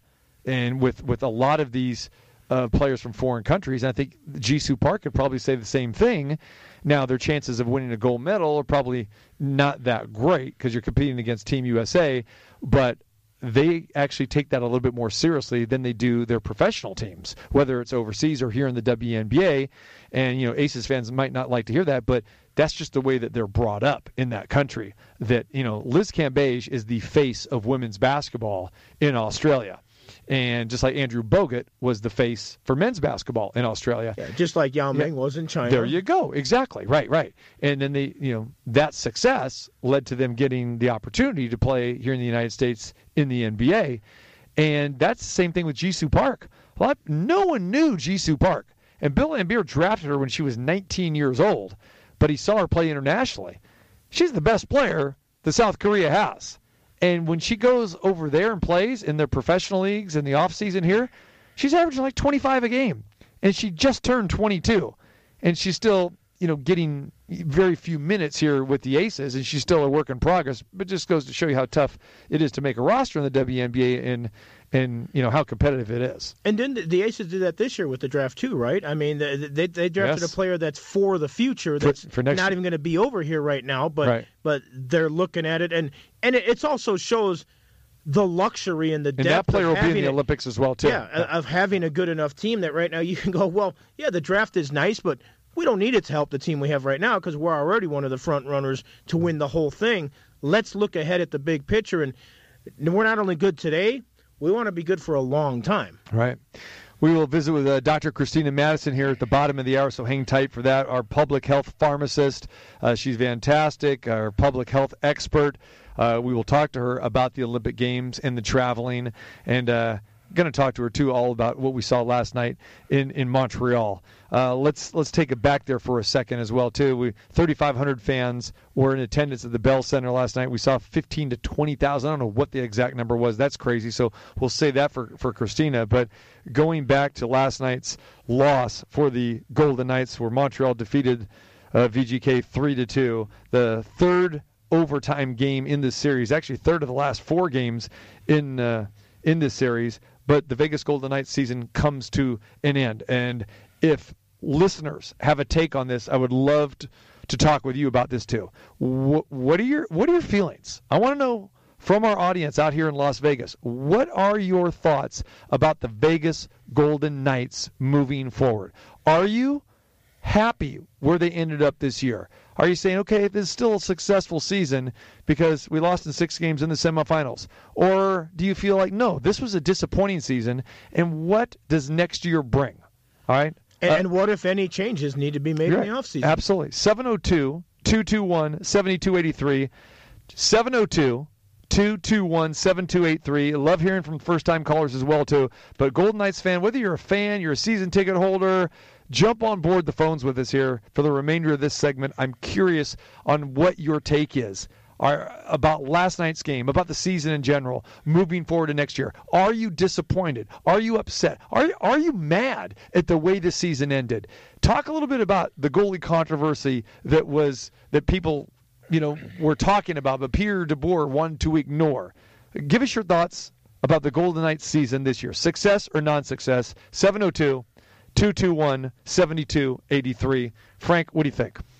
Well, I mean, I, I think they definitely need to uh, shore some stuff up, whether it's from a coaching standpoint and figure out a way to make adjustments to get the power play more or, or, or better. Uh, I don't know how much player personnel change we're going to see. They are up against the salary cap, so you have to take that into account. I mean, you, you can want to make a change, but it doesn't mean that you necessarily can make it work dollars and cents wise. And that's where, you know, I mean, we, we saw it this year in the Colorado game that essentially decided the President's Trophy. Vegas could only play 15 guys because they were up against the salary cap and had to sit people. So I'm curious to see what happens there. We hear some a lot of names out there already being thrown around. A lot of talk about making a move with Buffalo and trying to bring Jack Eichel over here. I don't know that that's the answer, and I don't know that they can do it dollars and cents wise and what they'd have to give up. I know I've seen names like Shea Theodore, amongst others, to get somebody like that over. Some Golden Knights fans wouldn't like something like that. Uh, Matthew Tkachuk is another guy now. He's a guy who wouldn't cost as much as Eichel. He's got grit. He's got physicality. He's not afraid to be in front of the net. Somebody like that, maybe not as big a name, but maybe a better fit. Like when Chandler Stephenson came over, wasn't a big name all around hockey, but he fit in with the team well. So I don't know exactly what they're going to do. I know the people that think Pete DeBoer should be fired or something like that. I don't believe they know what they're talking about because I'm not going to pin all this on Pete DeBoer. Should they have made some better adjustments or something? Yeah, they probably should have, but who's replacing Pete DeBoer that's better than him that's available right now? So, and that's the other thing. You not only have to figure out what moves you can make and how it works dollars and cents wise and if you can fit them in and what you have to give up for it, but if you're going to fire somebody, who are you replacing them with? You know, addition by subtraction isn't necessarily the case unless the addition is an improvement. I can't think of a coach available right off the top of my head right now that's better than Pete DeBoer. They made their bed with that a while ago. So I don't know exactly what they're going to do, but uh, I think it's going to be an interesting offseason. I don't know that they can make a splash like they did last year with Pietrangelo. They brought in the best defenseman in the world that was available. I, I don't think that's going to be on George McPhee or Bill Foley's uh, radar at all about uh, getting rid of uh, Peter DeBoer at this point in time. Fans always want to try to improve the team. The team wants to try to improve the team. We get that, but you know that was a pretty deep dive you talked you talked about because you're diving into some players and, and again for the casual hockey fans out there listening, they probably don't know a lot of these people. Here's the bottom line. uh, In, in my take of it, and just in, in summarizing the season or or in general what's up for next year, remember where we were at before the playoffs started. Okay, the Golden Knights, even during the regular season, the Golden Knights were talking about the team to beat this year, and they proved that with all those regular season wins. Granted, we can talk about the the lack of competition, especially in the West, facing all those uh, you know crumb bum teams Yeah. like the Anaheim Yeah. Ducks and the Kings. The bottom of the division was very Co- bad. Arizona Coyotes, all that stuff. Exactly. But the bottom line was we weren't talking about replacing anybody at that point in time. The Golden Knights are good enough to win a cup. They are good enough to go deep in the playoffs. They went deep this year. Okay, but this is the nature of sports. You're going to run into a hot goalie. You're going to run into a team that just starts clicking, that starts believing in themselves, and winning breeds confidence. And the Montreal Canadiens, in retrospect, were probably not a great matchup for the Golden Knights. We've talked about this before too. Kind of like the Minnesota Wild. That series could have went either way. Vegas seems to be better suited against the the teams that like to get up and down the ice. They don't want to play bull, you know, bully hockey. Yeah, this team was kind of built to beat a team like Colorado, Right. but then when they face Right. the other teams, they struggle. Well, that's because they weren't necessarily built to play that style of hockey. So I think you don't need a major overhaul. You made some some key acquisitions last off season, and you know before the trading deadline here too as well. That's you're fine. I, this team is fine. Now, are, are they going to continue to have these scoring droughts? No, probably not. But then again, you Although know, they did yeah, last year, too, Yeah, in the I know. playoffs. But let's let's give some credit. And, and this is a an old you know, saying that you hear all the time, well, there's other guys on the other side, they get paid too. And again, you got to give the opponent credit, and you had to do that last year, and you had to do it this year with, with Montreal. N- no question about that. But the Golden Knights, I believe, they are still built as a for a, a deep run next year, and they could win a cup. Heck, a week ago, we were talking about this team still being the favorite. They were the favorite to win the Stanley Cup. And I know people were playing the parade, but that's the way sports go. So I don't think you need a major overhaul just because you lose in the semifinals in six games to a team that had just basically outplayed you.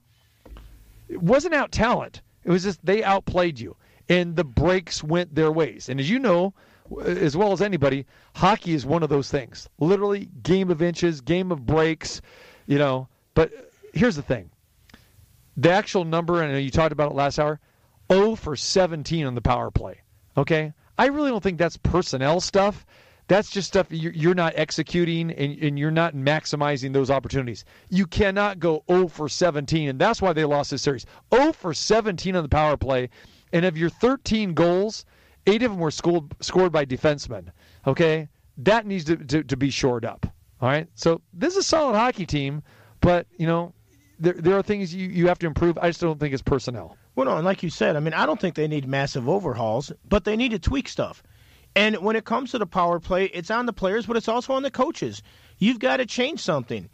And body language and confidence means so much. You know, there's the mental aspect of sports. You let a team that's supposed to be inferior get a little bit of confidence, and all of a sudden they start thinking, hey, why can't we win this? And Montreal came in here and let's be honest about this. And if you want to go in the time machine and go back to the start of this series, they were the biggest dog from a betting from a betting standpoint ever in the semifinal at this point.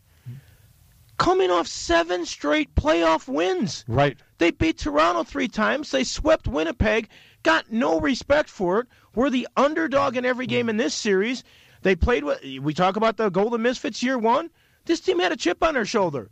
They were like, no one's giving us a shot. You, how, how the hell is that possible? We've won seven games in a row.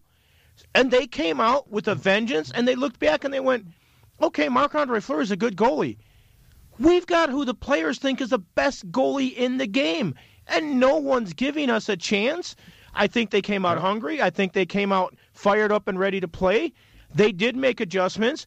And whatever adjustments Pete DeBoer made, and I'm not going to say he made none because he, he was changing up lines and trying stuff, but whatever adjustments Vegas tried to make, Montreal had the answer for it. Vegas didn't have the answer to make amends and make it better. Mm. I mean, remember, like you said, three of these games went to overtime. It's not like Montreal boat raced them right. like they did Winnipeg. Right. Three overtime games. That's a coin flip. Unfortunately, I don't know if I don't know if Vegas had heads or tails but it came up the wrong way the majority of the time. And again, you know, the little things about scoring the first goal, the numbers bear it out. I mean, Montreal, they they, they score first. Uh, they they're ten and two during these playoffs. They score two goals. They're undefeated. They're ten and zero. Oh. And going back to that first series where Montreal thought, okay, uh, you know, everyone thought Montreal's season was done against the, uh, the Toronto Maple Leafs. Toronto led that series three games to one. Since that game, you talk about them reeling off seven straight victories. They won 11 of their last 13 games, playoff games. 11 of the last 13 11 games? of 13. Crazy. And, and when we talk about the power play and how good the penalty kill for Montreal was, it wasn't just against Vegas. Like you said, since that since they were down in that series to Toronto, their penalty kill completely shut out Winnipeg. And it's not all just because Scheifele wasn't there. If Scheifele's that good, then he should be the highest paid player in hockey. They shut out Toronto, who's got an excellent, excellent offensive team. They came to play. And I, I know we've said it before. I know we said it when we started the show today. They were kind of playing with house money. Their, their young players probably shouldn't be this good yet. But the, and the other thing, they're having fun out there. Yeah. Suzuki. What did Caufield do yesterday when he got the goal against Lehner? Hmm. He was, you know, quiet because him and Lehner were in a little bit of a Twitter thing. Lehner saying, "Oh well, this is the way to beat this kid. He only knows how to do this on a breakaway." And then he scores on a breakaway, and he's like, "Let's." I'm not going to give momentum back to that. Hmm. I'm not going to fuel the fire. Although he kind of fueled the fire just sure by did. doing that. Yeah. But again, they were having fun, whereas Vegas was holding their sticks, going Wait, we're the big favorite. We can't possibly lose this. Max Pacioretty hits a poster, shoots it right in to Carey Price. Mark Stone has a wide open net and shoots it wide. Alex Tuch is flying all over the ice, but can't put it on goal. And when he finally does, it's right in the middle of the chest of of Carey Price. You know, uh, we finally saw Reilly Smith get a goal last night, but it's the only thing the second line did. They were trying to be perfect, whereas Montreal was trying to go out and just go, all right, they might outshoot us in games, but let's take the opportunities that we have and um, we'll see what we can do with them. And more often than not, it worked out pretty well for Yeah, them. I don't. I don't think that the Golden Knights basically lost this series. I'm ready to give all the credit in the world to Montreal. Montreal 100%. outplayed them. And remember plain this, and simple. too. And there's nothing wrong with that. And it was with a bench coach. Right. Their coach Yes. got because Yes. we were like, how big of an effect is it going to be that the coach has COVID? Yeah. Luke Richardson Oh, comes in and goes, hey. Hey, no problem. W- The guys know what to do, and we're going to keep the same game plan because it's working. They had to overcome so much. Their coach got fired on February the 24th, and then again they, they go through the COVID situation. Yeah, no, it's a it, it's crazy. And like you said yesterday, unknown fact here. The, the the travel that Montreal had to deal Yep. with, not just Montreal to Vegas, but just going, you know, from one end of uh, the country in Canada to the Yeah, other. they- they traveled unlike time unlike zones. what uh, anyone in the United Yeah, States only did. in Canada Right. did they travel over Right. time zones. Let's go to the phones. Talk to Armando. Armando, what's happening? What's happening, brother? What in the world is up with you guys? I don't want to hear about the Canadians. I'm like, really? I've, I've heard enough of them already. First of all, you guys started in on me telling me how bad they were when we when we opened the, you know, the playoff series. You said, oh, they're going to walk right through them. And By, then by the way, that was us did. and everybody in the hockey world. Well, you know, I'm, I'm, I'm, I'm talking to the, the media in general here, especially locally. I mean, all of you guys had me convinced, and now all of a sudden you want to talk to me about Carey Price, about that youngster that just out outskated everybody in the Golden Knights. I mean, what's his name? I'm sorry, Frank. Cole- you know who I'm Caufield. talking about. Caufield, a- a kid from Wisconsin of all places. So he's- he's abso- probably a fan. Coffee was great. Like, Bucky. Badger. There it is. Yes. Hey, but things change, Armando, as you know. And again, you know, we got to Yes, talk about what our eyes see, and your eyes saw the same thing that we saw as well too. That they got beat by a better team over the course of time. Yeah, Without going going into it, there's no doubt. I I laid I laid my I wanna- money uh, on on the Golden Knights, and not on the series, but in, in game one, I did it, and and also. Uh, you know, in games three and four as well too. I thought, okay, they're going to get this thing done. At least you didn't lose a hundred grand to make forty. I did not. That's right. I did too. But no, I mean, this is, I mean, oh my God. And then you're talking about what's, what's happening. I mean, as a, you know, uh, I'm, I'm, this is the first time I'm going to say this out loud is that I'm hoping for changes now because I'm, I've been, I was in love with those misfits the first year, but now it's time to change it up. A, you know, I don't want to mean a complete overhaul. So but- what do you change? you know. Well, we're not scoring. I'm sorry, excuse me for the we, but uh, you know they're not scoring at all. You know, so we need to get some scoring. I mean, uh, okay, the captain didn't didn't get a single goal. Pacioretty got one, and then when your defensemen are the ones that doing the scoring, eh, there's something a little wrong there. You know, whether it's coaching, whether it's whatever it is that that that team in Canada did to them, whatever, however that works. I mean, I mean, and then you're. What did I hear you say about getting, you know, Shea Theodore for Jack Eichel, or you know? Well, among- he's just. One, I know, mean, Shea Theodore is not going straight for straight. Uh, It'd be Shea Theodore and about three other players to get a Jack. yeah, Eichel. yeah, no. Well, no. Well, what I'm saying is that how are you going to get rid of a defenseman? To you know, I mean, when that we're that's that got short up last year supposedly. Uh, although that you know Pietrangelo didn't show up until the playoffs, but you know he Hey, showed up. But you got to look at it too like this, Armando. I mean, just we weren't saying this, you know, weeks and weeks ago. I mean, they had enough uh, goal scoring opportunities uh, to to make it happen. They lost in these very close, you know, low scoring games, and they had enough. Uh, they scored enough goals to beat Colorado into Minnesota, and definitely during the course of the regular season. And I don't remember anybody really talking about, hey, let's let's let's get more offense here during the course of the regular season. But again, the teams are going to be better. You're going to have better defense, you know, in the postseason. We saw that last year as well too. And again, you know, I think the Golden Knights have done a very good job of constructing this team to maximize what they can get out. They patch already brought some star players in, got it. Uh, everyone underneath the cap and everything, and then when you start messing with this thing again, I don't know. Then there's this chemistry thing as well too. I would like to see the Well, Golden Knights pretty much go go stand pat for the most part. Now, if you can get a guy Eichel or something like that, that that's different. But you're gonna have to give up as well too. Gonna have so to give up a No, lot. yeah, without a I doubt. just I just don't think there's But- major overhaul uh, Well, necessities. I don't want a major overhaul either. But TC, this is the second year Yeah. that the scoring has been a problem in the playoffs. in the postseason. Yep, yep. Yes, I mean that's. I mean, we can okay, make and we so can make great. that argument with every other team as well too. Maybe except for maybe Yeah, but you know, I don't, you know Tampa I don't Bay. want to talk about any other team. I'm talking about our team. So, so, so wait a second. Wait, wait a second. You're telling me that last year it wasn't just because That- Thatcher Demko is the greatest goalie in the history of the game. There might have been a problem on the Vegas end of it. Yeah. hey, don't be pushing my buttons there, Frank. All right, man. I'll, I'll tell you what I'm going to push your buttons with. Okay, if if we can get all of our money back and put money on Lomachenko tomorrow night, that'd be good. But I think the odds are going to be so high, uh, we won't be doing that. And uh, No, but, we won't But be but, doing but, we, but we are going to see the Matrix in action tomorrow night, Armando, and you are too, my friend. yes, There you yes, yes. Thank you for that. By the way, I appreciate that. You don't know how much I appreciate that. Thank you, and I'm looking forward to that. And I'm also, you know, part of me is kind of happy that we didn't have to make the decision of running from one place to another, like we had planned originally. There you go, But man. You know how that goes. We'll, we'll, we'll, we'll look All guys. Thank you. Now We appreciate. I appreciate don't the want to hear about the Canadians no more. Okay, okay, we're, we're done. That's it. Our, our, our, our hockey season's over. Our, our wrap up is over. It, it's done. You know, and Frank and I don't have to go to T-Mobile Arena for another four or five months. Okay, I know you don't want to talk There about the go. Canadians, but real quick, Except I know you like some of them. all former Golden Knights. You got to be happy for Nick Suzuki, Jon Merrill, and even though he's been a healthy scratch, Thomas Tatar. Uh, okay, two out of the three. Uh, Suzuki, no, because wow, I did not know how good he was. Dude, he, So, he, uh, he's I'm a great kid and a The great guy was the player. 13th overall pick. He- I, I mean, you knew he was going to be good, right? And- And again, I understand you got to give away what are you something to get about? something. I wouldn't get, you know, again. Where's that? Where's that? First, where's the Golden Knights first round pick or first pick of the? Where's he at? He's playing in Henderson. Yeah. Well, there you go.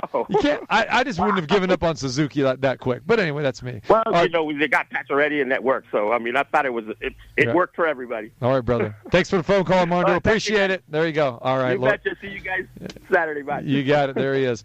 All right, we come back. Dr. Christina Madison. She is going to join us, and uh, we'll talk uh, the latest uh, COVID stuff as well too, and we'll get her thoughts about the Olympic Games. We know they're going to go on, but man, controversy or not? Check out his big stethoscope. Or not. It's the Dr. T.C. Martin.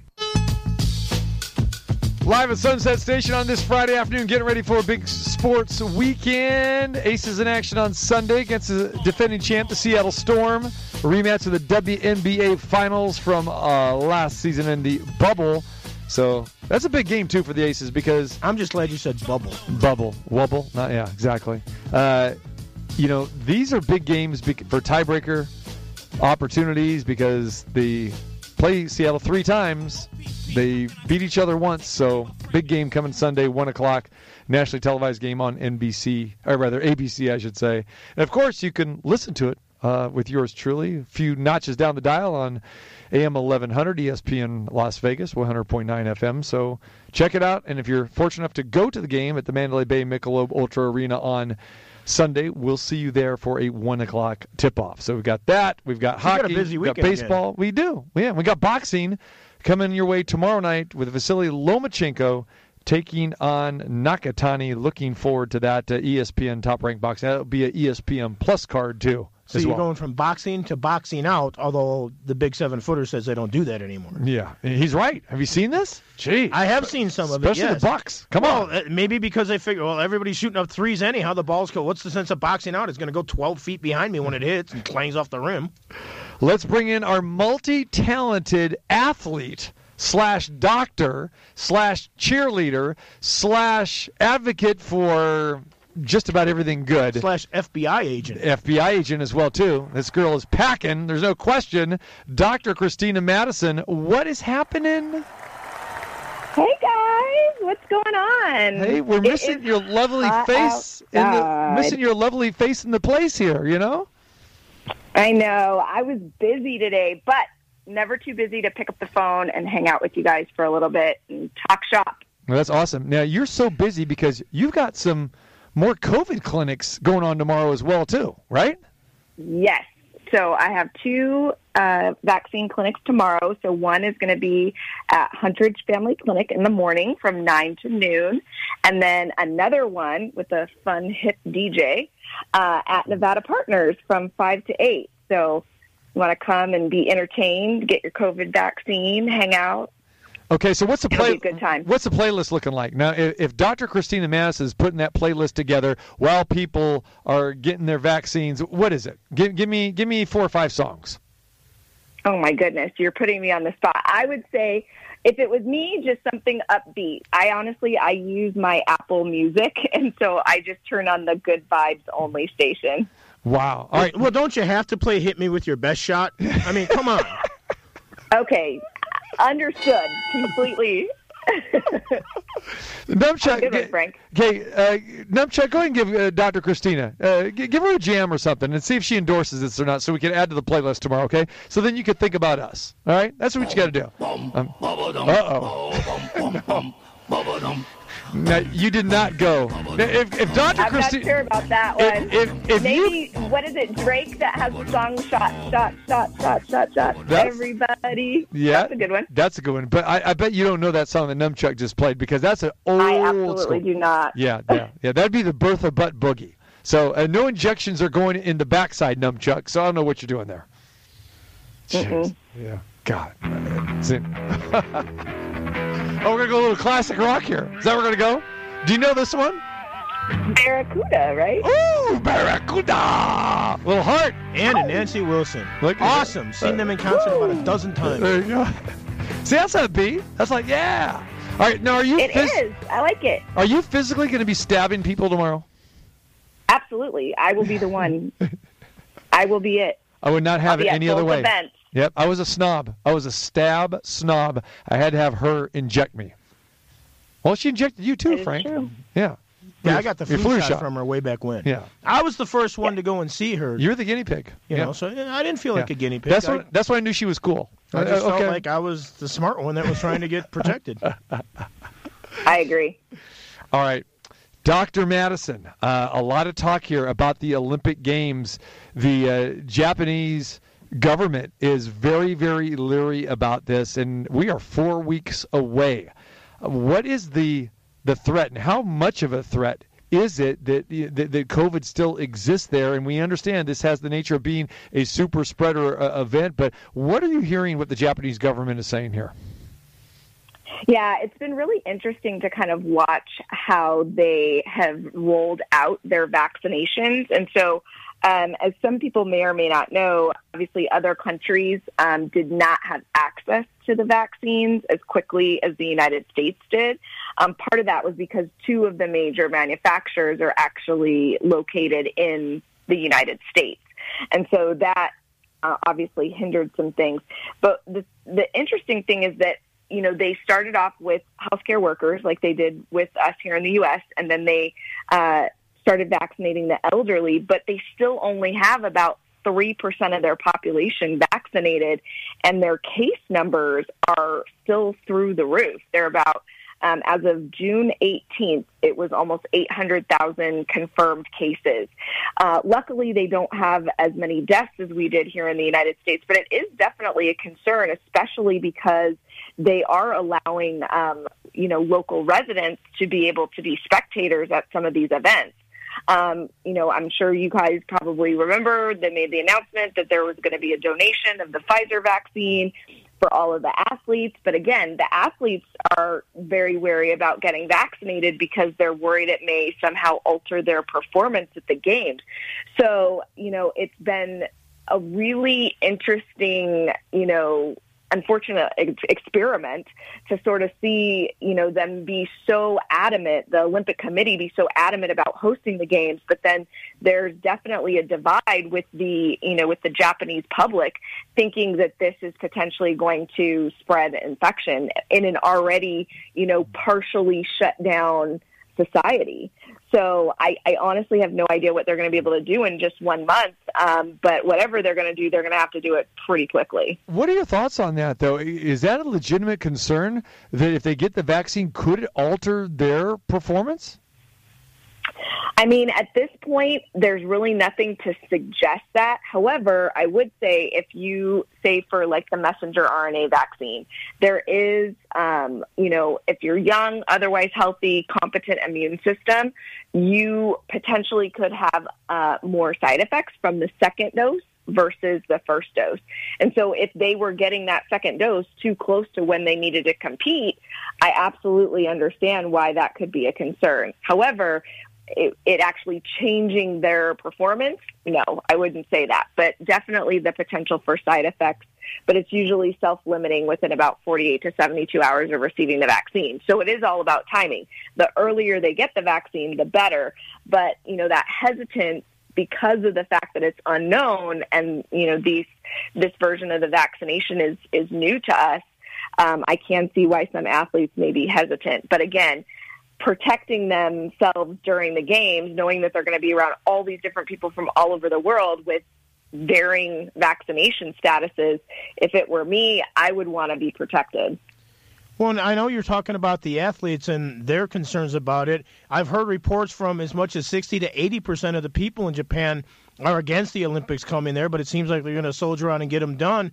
But I've also been reading stuff about that and seeing it on the news reports that the Olympics are having a tr- problem right now because a lot of the volunteers, people that volunteered to work some of these events, are now pulling back because they're afraid of the world coming over there and the vaccines, like you mentioned, and then the different variants, like the Delta variant that we talked about last time you were on the show here. It's in the United States. It's uh, it's all over the place, and so there's a lot of fear about that. And right now, one of the other concerns is, do they even have enough people to work these events? And I believe when it comes to the fans and attendance, they're going to allow up to like 50% at the different venues. Yeah, absolutely. It's definitely uh, a consideration. And, you know, if you don't have enough people to work these events, it's going to be really hard to pull this off without some sort of issue, right? Like, you know, if you're going to these events and they don't have enough people to take tickets or to be able to help people get into the venues, it, it could really slow things down. So even if you wanted to have 50% occupancy for these events, you may not be able to if you don't have enough people to be able to help these people get into the event. So yeah, it's it's definitely a concern. It's definitely something that, you know, here in the United States, we're all looking looking at, at you know what's going to happen. Obviously, you know we have skin in the game here in Nevada, as we have a you know a, a local teenager that's off to the Olympics, just qualified in swimming. You know we're all concerned about you know whether or not their safety is going to be there. Um, you know whether or not they're going to be able to get access. You know with the Olympic Village, that takes a ton of people to run. So that's where they get all their meals. That's where they're sleeping these are all things that are definitely a consideration and I, I don't know. I, honestly, it could go one of two ways. I think that it could be a experiment um, in you know try to get this done in a hurry and it may go off without a hitch and everything may fall into place or the opposite which would be that because of the low vaccination rate, because of the fact that they still have rising cases, because they can't get volunteers, and because the athletes aren't vaccinated, it could potentially turn into a super spreader event that could go back to the globe. Yes. Right, because all these people returning to their home country, mm-hmm. they could seed more infection. Yeah, several uh, local Las Vegans participating in the Olympics, uh, including Vashti Cunningham, our good friend Randall Cunningham's daughter, who qualified in the high jump. One and, of the best uh, high jumpers in the yeah, world. Yeah, and, uh, and again, for a while now. Yeah, yeah. So reached out to Randall the other day as well too. We're going to try to get them on the show again as well. So Dr. Christina Madison is joining us. Christina, the thing that is um, was was concerning to me last night when we were watching the hockey game and we last couple games in Montreal. There, you know, Montreal and you know all of Canada, they have their restrictions on how many fans can be in attendance. T-Mobile Arena, we understand it's just boom, it's back to normal. It's 18,000 plus, no masks. But we go to Montreal, there's 3,500, and then they keep showing the shots of outside the building. There had to be between 15 and 20,000 people there. I really didn't see any mask or many masks at all. They're all, you know, arm in arm out on there. top of each other. On top of each other. What is going on there in Canada where you can limit the number of people inside properly spaced, but outside it's a free for all? Uh, yeah, it's definitely um, it does look bad from an optics standpoint, right? So it's like you're limiting how many people can be inside the actual arena, but then you're not doing anything about social distancing and some of those public health uh, recommendations outside of the arena. So I, I definitely think when you look at it just based on risk, being outdoors versus indoors is definitely safer, but you negate some of that when you cut down on the social distancing and also when people are mask wearing. So we know that this virus is uh, not only transmitted from respiratory droplets, but can be aerosolized. So the fact that these people are arm in arm, you know, probably yelling at the top of their lungs when their favorite player makes a, you know, a block or um, scores a goal, it, it definitely does, uh, you know, lend itself to thinking that these people may need to go get a COVID test after this, right? Because their vaccination rates are even lower than ours. Um, and they've had a slow start to their vaccine program in Canada as well because they initially um, got, I believe, the AstraZeneca vaccine. And then there was sort of some debate about whether or not to use that. And they're just now getting uh, you know, more vaccine supply. So their vaccination rates are not good. And so if you look out to that crowd, you're probably thinking maybe maybe three out of ten of those people are vaccinated. That's that's a bit scary. So uh, my recommendation would be to anybody who was there and who was in that huddle, they should definitely probably get a COVID test um, just to be on the safe side, right, and isolate if they come back positive.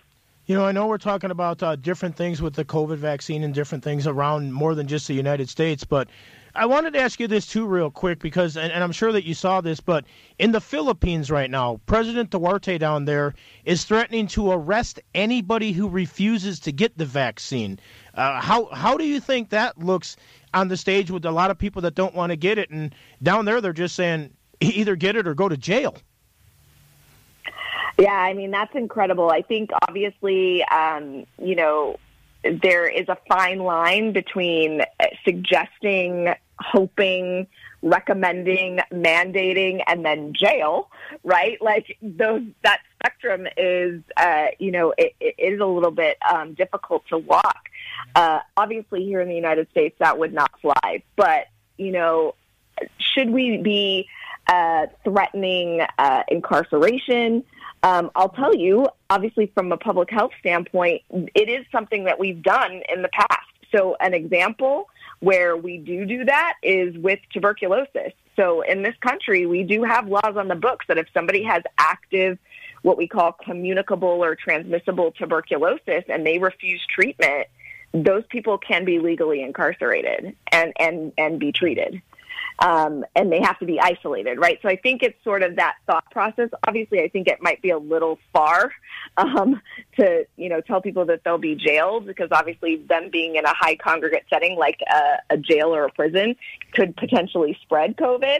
Um, but that concept of taking out the the potential um, risk for spread or uh, possibility for transmission, we actually have done things like that in the past. I think this just might be a little bit, you know, beyond what we can do for adults that could, you know, potentially isolate in their homes, right?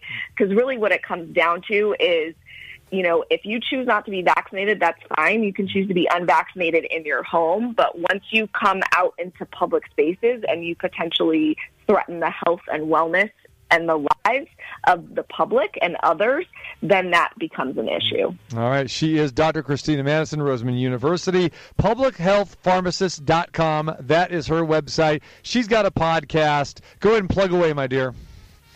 Oh, yes. You can find me at the Public Health Pharmacist Podcast, which is part of the Pharmacy Podcast Network, on any of your favorite podcast uh, channels Apple, Spotify, Google Play, wherever you get your podcast. She is the social media queen. She is the public health expert. Love having her on. Have yourself a great weekend. Have a good, good time. And, and again, uh, and uh, good luck with the vaccinations over the weekend uh, tomorrow as well, too. Yes, we'll have some opera music in the morning and a DJ at night. Yeah, bust a move. All right. Take care. But but doing the five to eight shift, guess she can't join us at the fights. Yeah. Dr. Christina Madison, we appreciate you. All right, if you miss any part of the show, go to the website, tcmartinshow.com. And again, we're available on all of those podcast platforms as well, too. Have yourself a good one. We reconvene here Monday at 2.